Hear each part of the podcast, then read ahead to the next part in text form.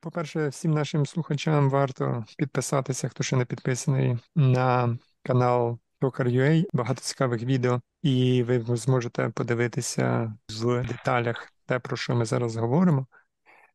А до тебе в мене питання добре, але ж ми постійно отримуємо оновлення на наших е, айфонах, на наших Android-девайсах, які обіцяють закривати всі ці щілини. Для, наприклад, того самого Apple це ж неймовірні репутаційні втрати, бо вони себе позиціонують як е, супербезпечна компанія, яка піклується про своїх е, користувачів. А тут таке горе трапилося. Чому компанії не реагують і не закривають ці щілинки в наступному апдейті? І компанії якраз реагують і закривають їх якомога швидше. Просто є в умовно в Даркнеті дуже серйозний пласт е, професійних, е, дуже висококласних спеціалістів, програмістів, хакерів в даному випадку, які займаються виключно тим, що шукають подібні вразливості і продають їх або твоїм колегам, або компаніям. Ну але вигідніше перший варіант, тому що такі е, баги можна монетизувати. Звичайно, незаконно, само собою. Ці вразливості називаються вразливостями нульового дня Zero Day. Е, це означає, що е, ту чи іншу вразливість компанія мала би виправити ще на вчора. Тобто часу на виправлення на виправлення у неї вже немає. І допоки компанія не знаходить е, той чи інший баг, не фіксить його і не випускає апдейт, то ним користуються зловмисники. Якщо апдейт випущений, зловмисники переходять, шукають собі далі, переходять на інший е, подібний баг. Таких багів є чимало, і е, баг подібний, так як про який не знає компанія, який ще не виправлений, яким можна користуватися. Е, його ціна на чорному ринку може сягати, наприклад, там 10-15 мільйонів доларів.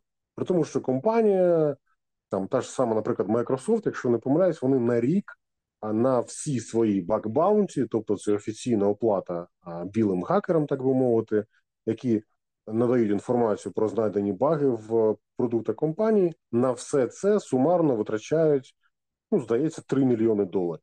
Якщо я пам'ятаю, якщо я пам'ятаю правильно, то найбільше здається платить ем, Google, і вони щось там, ну теж якусь суму, дещо більшу, але, скажімо так, е, аж ніяк вона не може порівнюватися із тим же самим там кількома мільйонами за одну вразливість. Це одна вразливість. Їх можуть бути десятки, е, про які ми навіть не знаємо.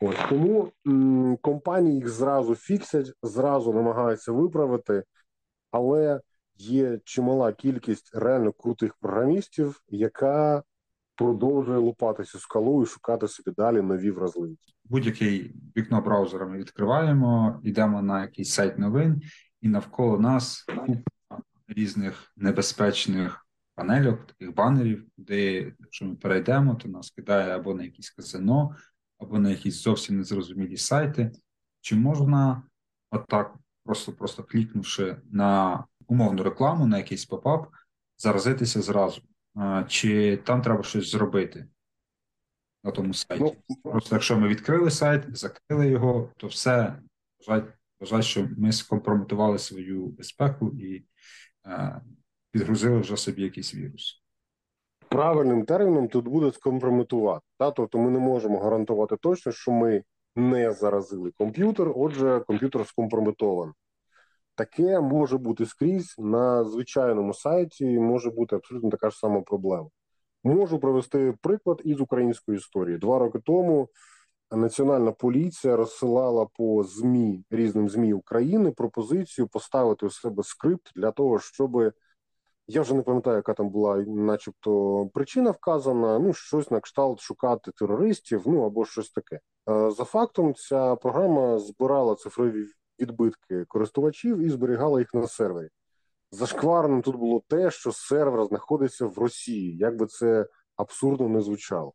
Так ось до чого я веду? До того, що навіть будь-який сайт, який, начебто, і нормальний і виглядає нормальним, і ми йому довіряємо, знаємо його давно. Його адміністратор може або помилитися, або спеціально е, бути зловмисником і спеціально зробити, е, встановити подібний скрипт, і скрипт, так би мовити, під капотом зробить все те, що робити такий сайт не повинен.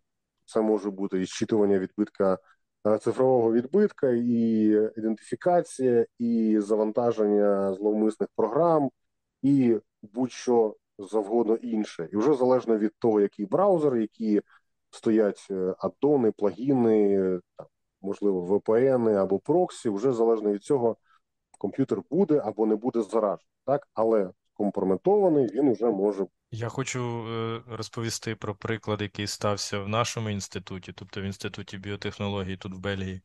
Під час коронавіруса ми стали жертвою кібератаки, і потім виявилося, що для цього хтось з співробітників е, встановив дійсно заборонену якусь е, програму на своєму робочому комп'ютері, де він залогінився від ем, під робочим логіном.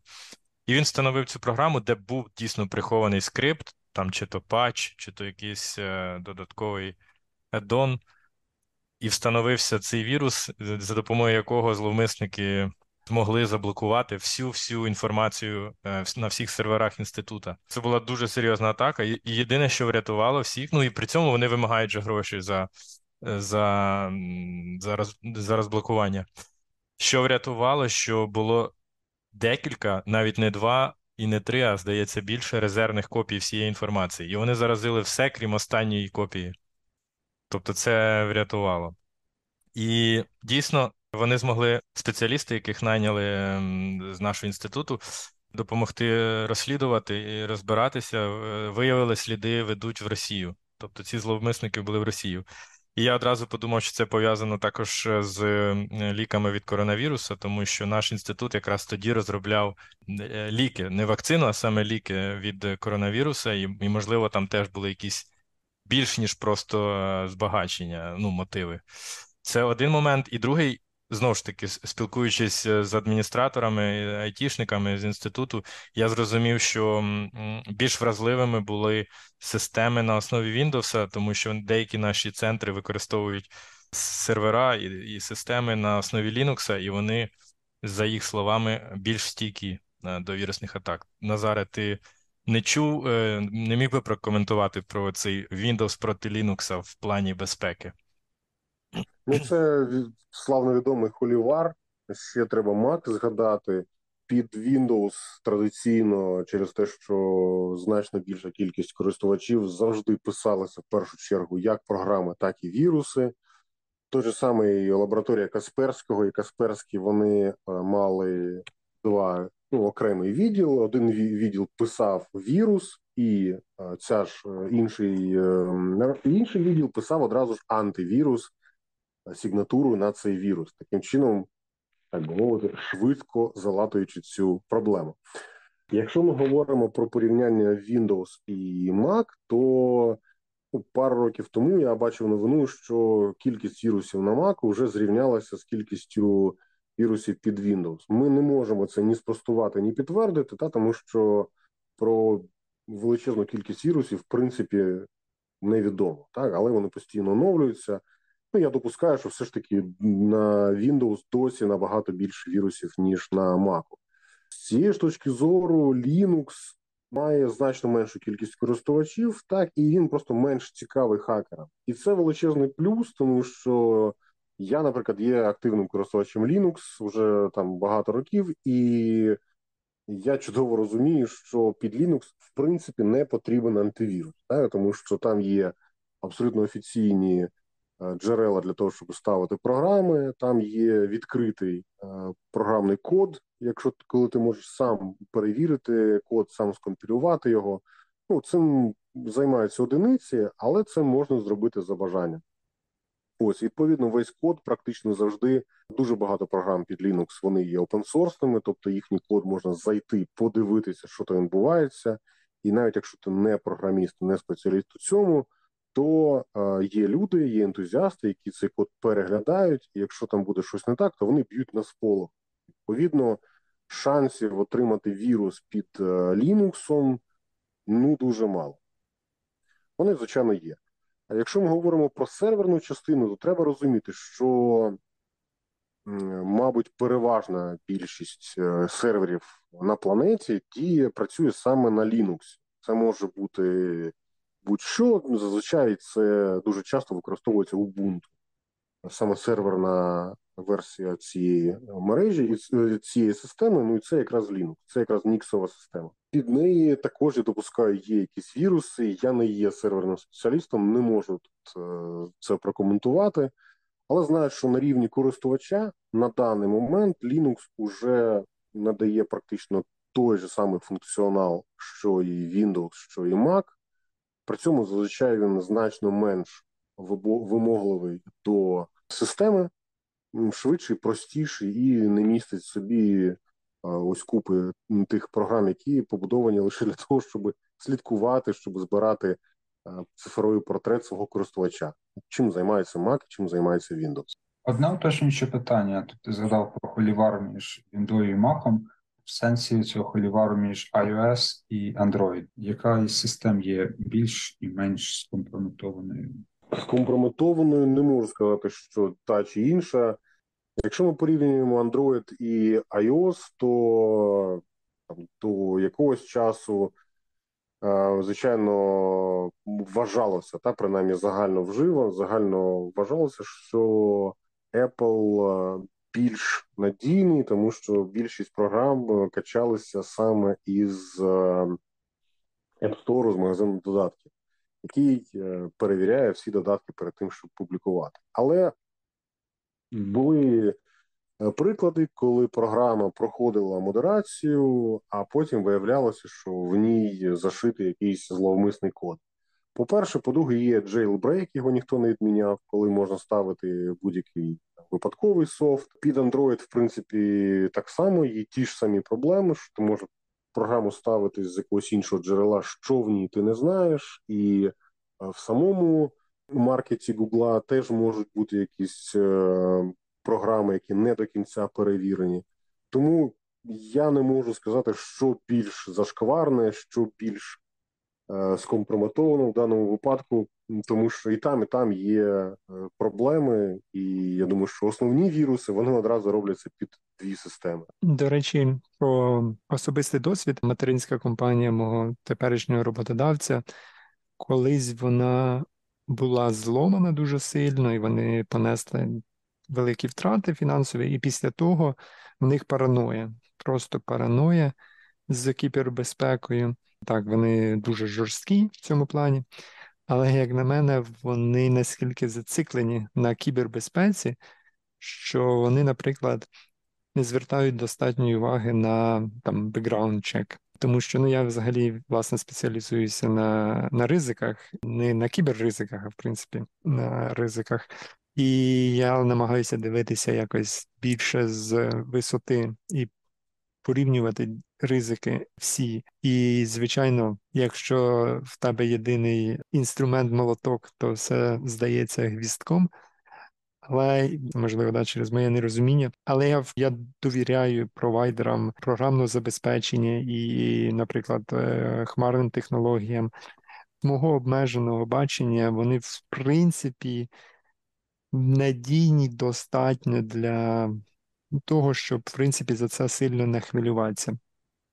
Але при цьому всьому я бачу е, проблему в людях, і, як на мене, для компанії є значно більш небезпечнішим мати крота всередині компанії, ніж е, бути атакованим ззовні. Ну, знову ж таки, це таке відносно суб'єктивне е, бачення, і ми ну, дещо виходимо, звичайно, за тему така напівпрофесійна, напівсуб'єктивна е, думка про ризики, про те, що їх треба ставити в порівняння до загальнішого ризикового фону. А ще хотів сказати от про особистий досвід, це те, що я був 20, не пам'ятаю, чи це було якраз 23 чи вже 24 зранку, чи всі українці, чи частина українців, чи деякі українці, чи я не знаю, наскільки масове це явище було, але ну, була фішингова атака руснява рік назад. І я тоді був здивований, як вони просто пройшли е, на Gmail, тому що, в принципі, знову ж таки, я до того часу якось довіряв е, Gmail, а тут е, ну, така безпардонна фішингова атака, і воно не не відфільтровано нічого, і навіть. Навіть ну там вони вона була наскільки успішною, що її успішність її видала, тому що я це отримав навіть не на не, не, не, в таб апдейти, а я її отримав як в основний мейл. Тому що якби то був реальний це чомусь від Walmart прийшло, то воно мало прийти в, в інший таб. А воно прийшло в основний мейл, і ну ніби все виглядало дуже дуже круто. Хочу прийти до теми україно-російської кібервійни. Тобто я не знаю, чи у вас є якийсь досвід е, з е, фішинговими атаками чи іншими руснявими атаками. В якому стані знаходиться наша війна з північними сусідами на кіберфронті? Взагалі, ти згадав до цього, що наявність крута в компанії є великою проблемою. Так воно і є, і вже можна просто подивитися на статистику, що більшість, переважна переважна більшість проблем відбувається саме у найслабкішому е, елементі системи це у людині. Саме людські помилки призводять до більшості зламів, до більшості втрат інформації, і це є основною проблемою. Саме це і є причиною того, що дуже важливо на базовому рівні просто розуміння того, що можна робити і що не можна. Це показує на, на купі прикладів, чому важлива кібербезпека. Е, російська кібервійна проти України почалася і не 24 лютого, і не 22 року, і не 14 року. Вона почалася ще раніше. Е, можна сказати, що вона почалася приблизно 13-го року, і з перемінним успіхом після того вона триває. Можна згадати і Petya, і NotPetya віруси, і атаку на Прикарпаттяобленерго. Так, коли протягом шести годин е, частина Франківщини і, здається, Тернопільщини була без світла через те, що зламали е, обленерго. І е, подібні приклади відбуваються постійно. Дуже великі проблеми були у нас у грудні 21-го року, 15 січня 22-го року, 15 лютого і 23 лютого. Це були такі доволі серйозні кібератаки. Далі вони продовжилися, але на фоні звичайних атак, звичайно, до них вже було дещо менше уваги. Е, була велика проблема на початку 22-го року і наприкінці наприкінці 21-го, коли зловмисники виклали на форумі е, три величезних архіва, які містили дані е, мільйонів українців. Вони заявили, що це дані з дії, зокрема. І тоді міністр Федоров заявив, що це все неправда, тому що дія даних, ну за його словами, не зберігає. Це якби і так, і не так, але при цьому інформація все одно була. Я скачав е, частину цих дампів, перевірив те, що було в відкритому доступі, і ці дані ну мені виглядали абсолютно коректними. Вони не викликали у мене сумнівів. І, хоча Федоров заявив, що це дані зі зламу, який відбувся 2018 року. Але найсвіжіші дані, які я там знайшов, вони були датовані груднем 21-го. Тобто на той момент е, цим даним фактично був місяць або й менше. І це були ну дуже багато різних даних, і дані про про купівлю, про народження дітей, е, скани. Це були і інформація про водійські права. Також там було дуже багато сміття, тому ці архіви важили багато, і деякі з дослідників просто сказали, що це все фейк. Там дивіться, ось просто багато якихось зображень. Ну а окрім просто скачених зображень, там були реально скани документів і дані про різні оплати. Тому кібервійна Росії проти України триває давно. На жаль, іноді успішно, і ось принаймні 22-го року вже почалася значно серйозніша відповідь від України було створено вже нові, так би мовити, підрозділи добровольців, які себе умовно називають кіберармія, Ukrainian Cyber Army, які дедосять російські сайти. От якраз про дедос у мене було свіже відео, там де я розказував, як наскільки це ефективно, наскільки дуже просто і дешево робити дедос атаки, і наскільки складно і дорого від них захищатися. Це цілий пласт е, цієї, так мовити, субкультури. ддос атаки проводяться централізованими сайтами. Ти можеш зареєструватися, додати туди картку, замовити собі кампанію по DDoS, початися у службі підтримки із е, менеджером, який тобі допоможе вирішити якісь питання. Та тобто, це навіть здається якимось таким собі вже бізнесом і одні з найбільших компаній з DDoS, які керують колосальними об'ємами ботнетів, вони знаходяться якраз у Росії. Ну, якщо хтось не знає, то я хочу нагадати, що DDoS атаки є незаконними. Це кримінальна відповідальність, кримінальне правопорушення, на яке ну принаймні частково іноді правоохоронці закривають очі, але не завжди. Тому треба розуміти наслідки своїх дій і не робити того, цьому не впевнений. Я згадав хвилю DDoS атак, вся українська ком'юніті дедосила сайти українських інституцій, е, коли Янукович, я не пам'ятаю, у 2010 році намагався закрити сайт XUA. І ну, тоді такий фідбек був від е, журналістів, від такої прогресивної спільноти, що ну просто сайти були погано зроблені, і що відмили дуже дуже багато грошей на, на тому, щоб зробити сайти будь-як щось, бачите, там якась невеличка дедос-атака, і і все посипалося.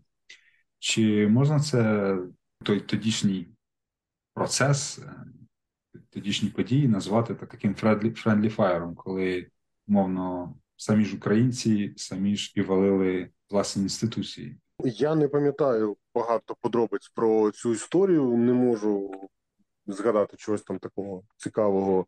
Але якщо ось те, що ти говориш, та що українці у відповідь на блокування XUA почали досити урядові сайти, то в принципі, ну чому ні, таке могло бути. Це був такий е, варіант спротиву. Та якщо є народні протести, то протест може прийти і я не знаю, там пограбувати якісь міністерства, розбити там вікна, поламати, поламати двері, спалити машину. Це буде такий також ну, вид е, протесту. Так? В даному випадку цей просто протест відбувався в інтернеті, тому що XUA відомий на той на той момент, мабуть, найбільший український сайт, чи один з найбільших, та і відповідно і протест вандальний, незаконний, просто відбувався не у вигляді розбитих вікон і спалених машин, а у вигляді задосаних сайтів е, урядових. Та тому, в принципі, чому ні? Таке могло бути. Не думаю, що це було аж дуже ефективно, та тому що навряд чи в 2010 році дуже багато українських інституцій якимось чином дуже сильно залежали від інтернету, від е, подібних комунікацій. Скажімо так, тримали дані в CRM, та або що. Я думаю, що це не сильно на них вплинуло.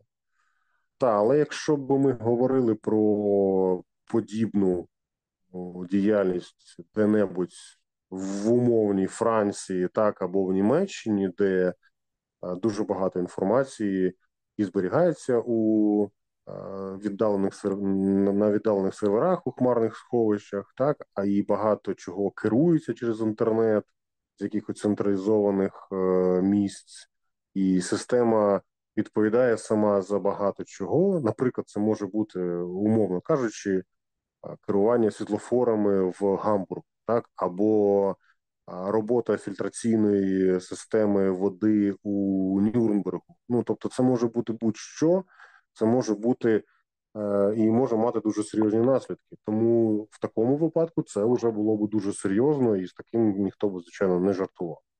Сьогодні стався прикрий випадок з Люфтганзою, що вони в один момент посадили всі свої літаки через імовірно атаку. Кібербезпека це також безпека. Вона має пряме відношення до людських життів. Слухайте продовження розмови в наступній частині.